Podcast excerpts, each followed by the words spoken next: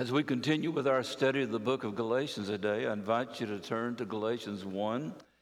And we'll be reading together in just a moment Galatians 10, uh, 1, verses 10 through 12. Galatians 1, verses 10 through 12. As you follow on the printed page, I read it aloud. For I do now persuade men, or do I now persuade men?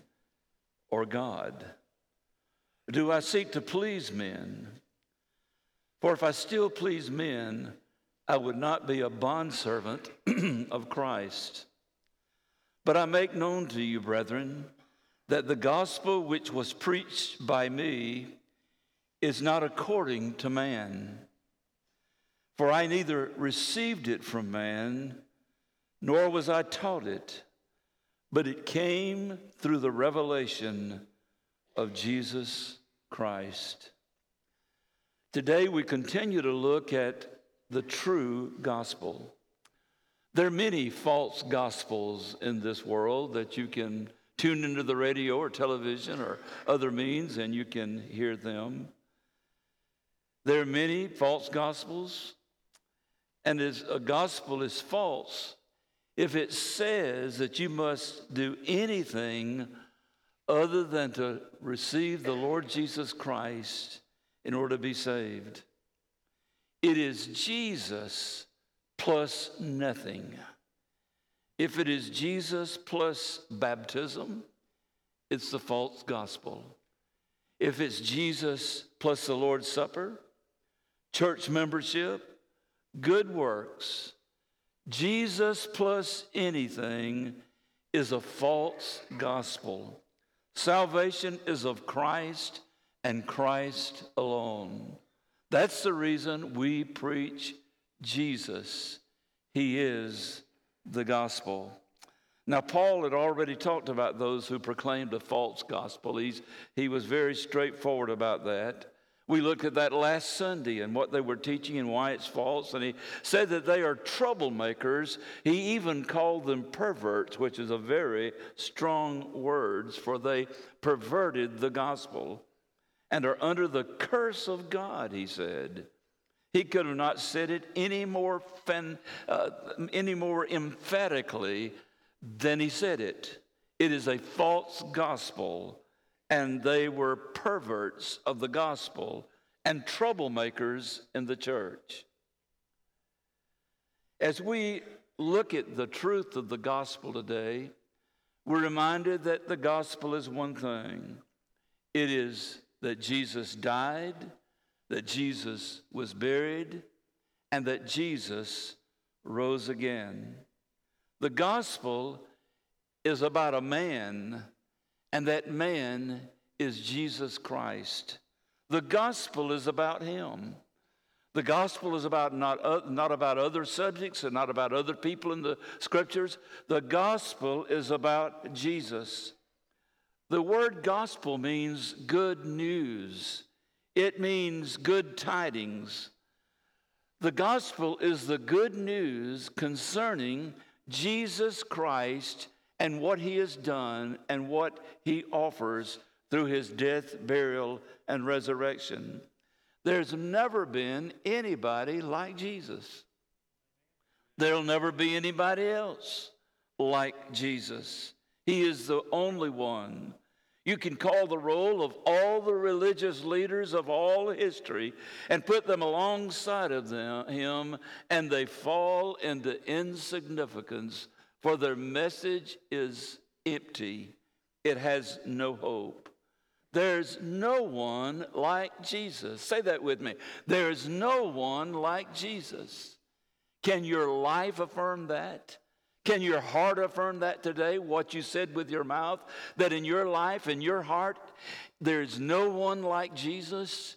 He is your everything. There's no one like Jesus.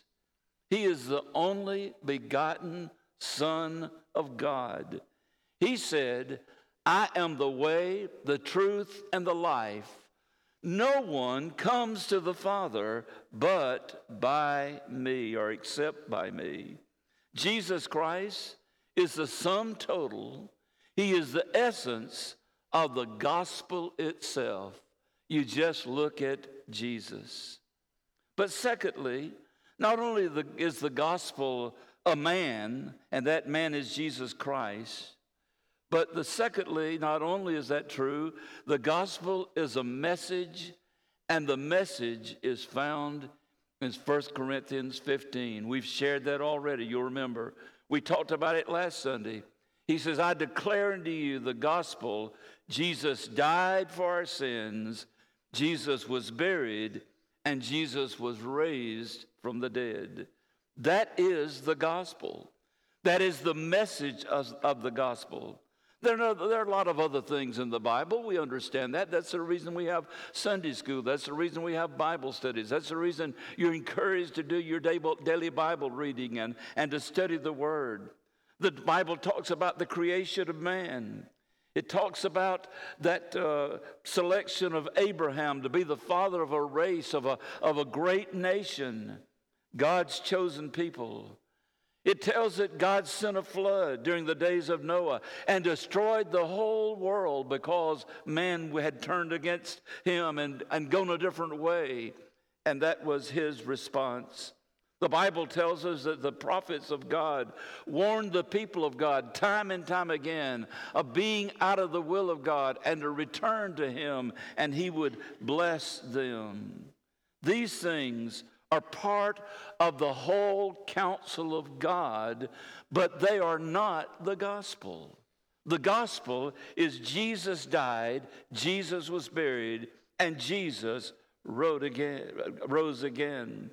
The Bible tells us that Jesus himself was born of a virgin, that he lived a life without sin.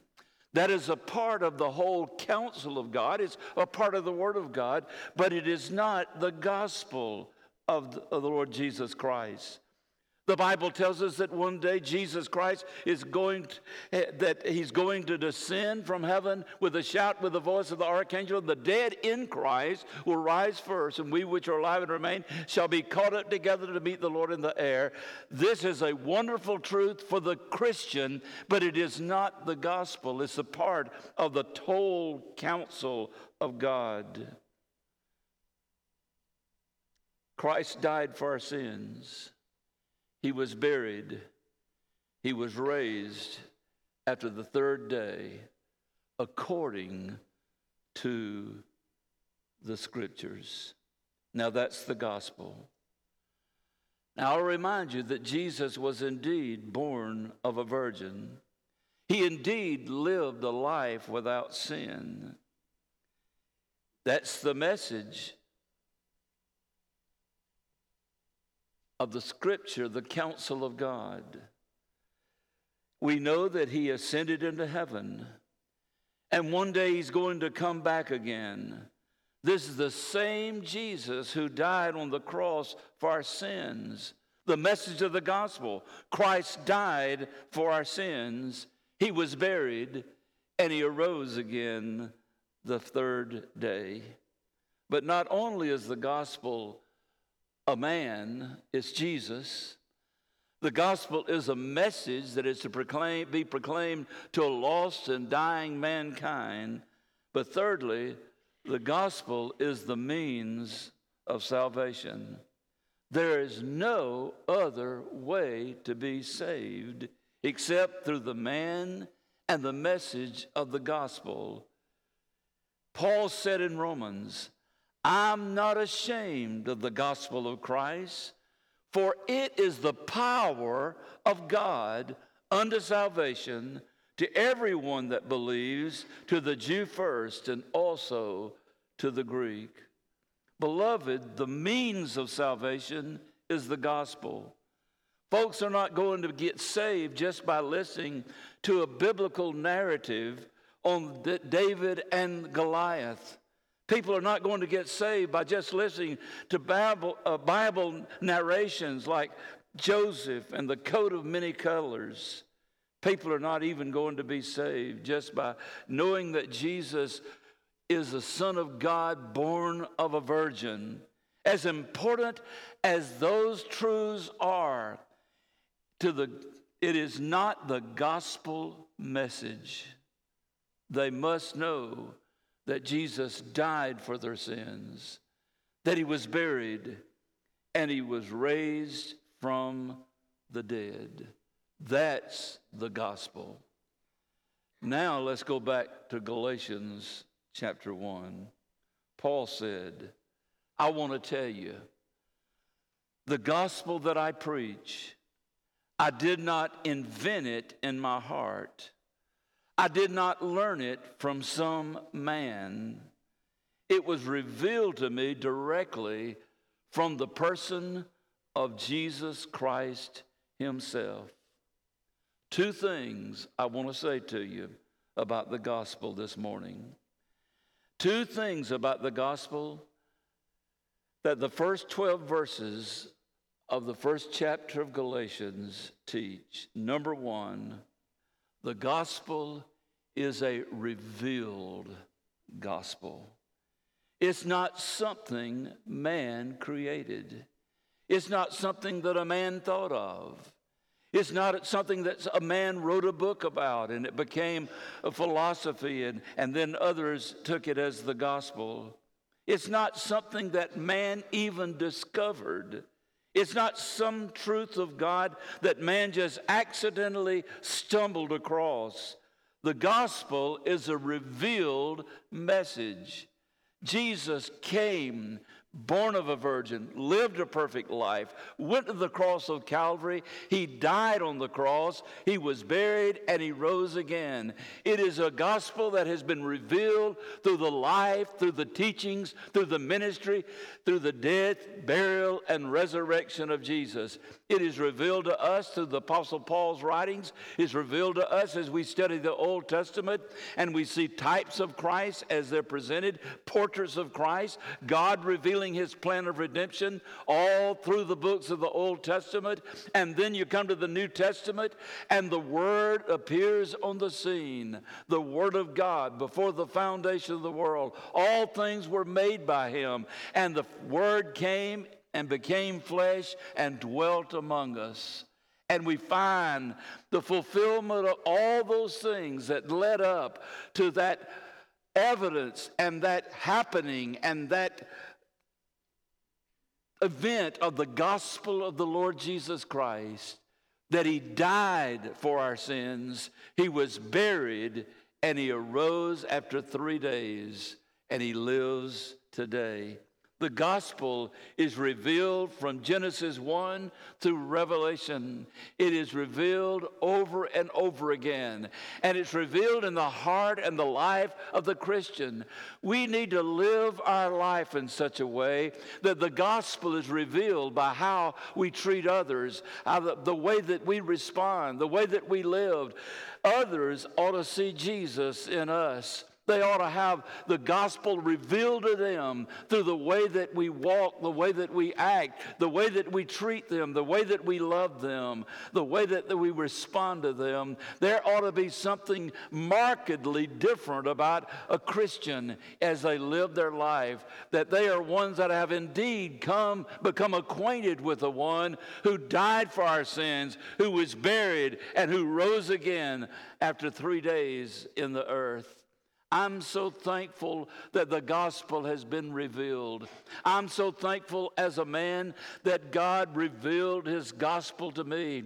When the Holy Spirit convicted my heart that the truth of Jesus and what he had done by his dying on the cross, through his burial and his resurrection, that he offered to me a victory over the death that I had, had experienced, a a spiritual death, separated from God, bound for hell. And that gospel re- was revealed to me through the work of the Holy Spirit, through the preaching of my pastor, through the teaching of my Sunday school teacher, through a mother and dad who walked with God and believed the gospel and presented it to their children over and over again. It was a revealed gospel, but it's revealed through the Word of God what Jesus has done for us. But not only is it a revealed gospel, the gospel must be a received gospel. Look back up at verse 9. Paul says, As we said before, so now I say again, if any man preach any other gospel unto you than that you have received, let him be accursed, than that you have received. It is a received gospel. Do you remember the day that you received the gospel? Do you remember the day when you heard the gospel presented and you understood that you were a sinner and that Jesus died for your sins on the cross? That he suffered greatly, that, that uh, you might be forgiven, that he took your sins upon himself. Matter of fact, the Bible said he became sin for us who knew no sin, that we might be made the righteousness of God in him. Do you remember the day that that was revealed to you and you said yes? When someone said, Wouldn't you like to know Jesus? Wouldn't you like to have him come into your life? Wouldn't you like to know that you're forgiven? Wouldn't you like to know that you have a relationship with the Father? Wouldn't you like to know that heaven will be your eternal home? Wouldn't you like to know that it is all settled, that you're going to live forever, that you are forgiven, that you are saved, and you received the gospel for what Jesus had done for you? You remember that? Certainly you do. When you said to Jesus, Come into my life, be my Lord and my Savior. I'm trusting in Him and nothing else. But there's something you were you hear today who have never done that. There's some of you that have never done that. And right now, in just a moment, you're going to have to make a choice. The gospel has been told to you probably at least eight times in this message that Jesus died for your sins, that he was buried, and that he rose again. You've heard the gospel. You see, it is a revealed gospel.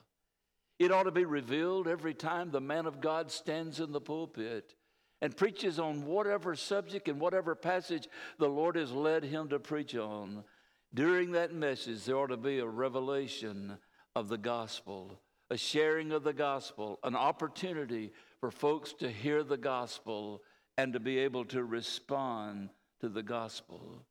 But you know, to hear the gospel, to understand the gospel, to have heard it eight times in a service, and to know how, uh, that you could say it back to me what the gospel is, and to know all of those things, and never having received the Lord of the gospel, the man of the gospel, the Lord Jesus Christ. Either today you will receive him or you will leave him rejected out of your life. Now, some of you'd say, no, no, now wait just a minute.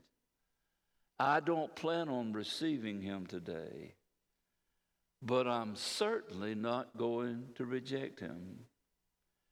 Jesus himself said, You're either for me or against me. There's no neutral ground. There's no neutral ground. You're not, you're not saving yourself from anything. You're not, you're not avoiding anything in your future by just hearing it. You must receive Him. There is no neutral ground. Today, if you're not a Christian, either you receive Him or you reject Him. If you're not saved today, you either receive Him as Lord and Savior and believe the gospel, or you say, No, I'm not going to receive Him. For there is no neutral position. You can't have it both ways. You either receive him or you reject him. What are you going to do with the gospel today? Are you going to receive the truth of what Jesus has done for you? Are you going to receive him as your personal Lord and Savior? When he says, If you'll just ask me, I'll come in and I will fellowship with you and you with me? As many as who receive him, he gives the power to become a child of God. It, that takes place when you respond to the Lord Jesus Christ. You see, he is the man of the gospel. He is the message of the gospel. And as we proclaim the gospel afresh today, what will you do with Jesus? The old hymn says, What will you do with Jesus? Neutral you cannot be, for someday your heart will be asking, What will he do with me? I'll tell you the answer to that. Those who have never received him through the gospel of the Lord Jesus Christ, those who've never responded to him, to him in repenting of their sins and asking him to be the Lord of their life, those who have neglected the opportunity, he will say, Sorry, I never knew you. You see, the gospel is not just some sweet story. It's just not some a message of giving someone some hope in life and, and encouragement. The gospel is the opportunity for every individual that is given to come to faith in the Lord Jesus Christ, to be forgiven, to become a part of God's family, to be delivered from your sins, and to be given everlasting life. What will you do with the revealed truth? Receive it or reject it?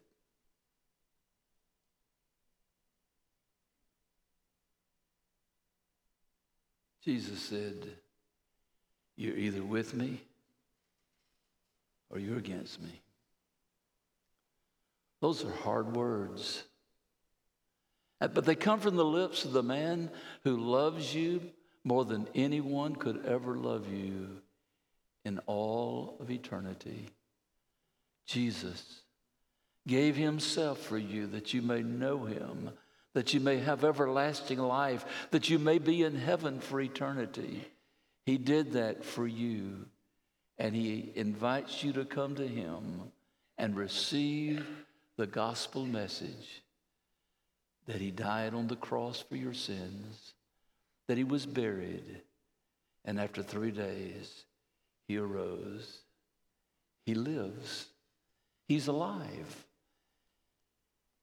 And his Holy Spirit invites you to come to him this very morning. Will you? Would you bow your heads and close your eyes, please? With heads bowed and eyes closed, the gospel has been revealed. The gospel was given through the man, Christ Jesus. The gospel is revealed in his life, his death, his burial, his resurrection. And the Holy Spirit is in this place, speaking to hearts, telling you that what the preacher has said is the truth of the Word of God. You can know forgiveness. You can know Jesus this morning, right where you are. Without speaking out loud, why don't you pray this prayer? Father, I believe the gospel.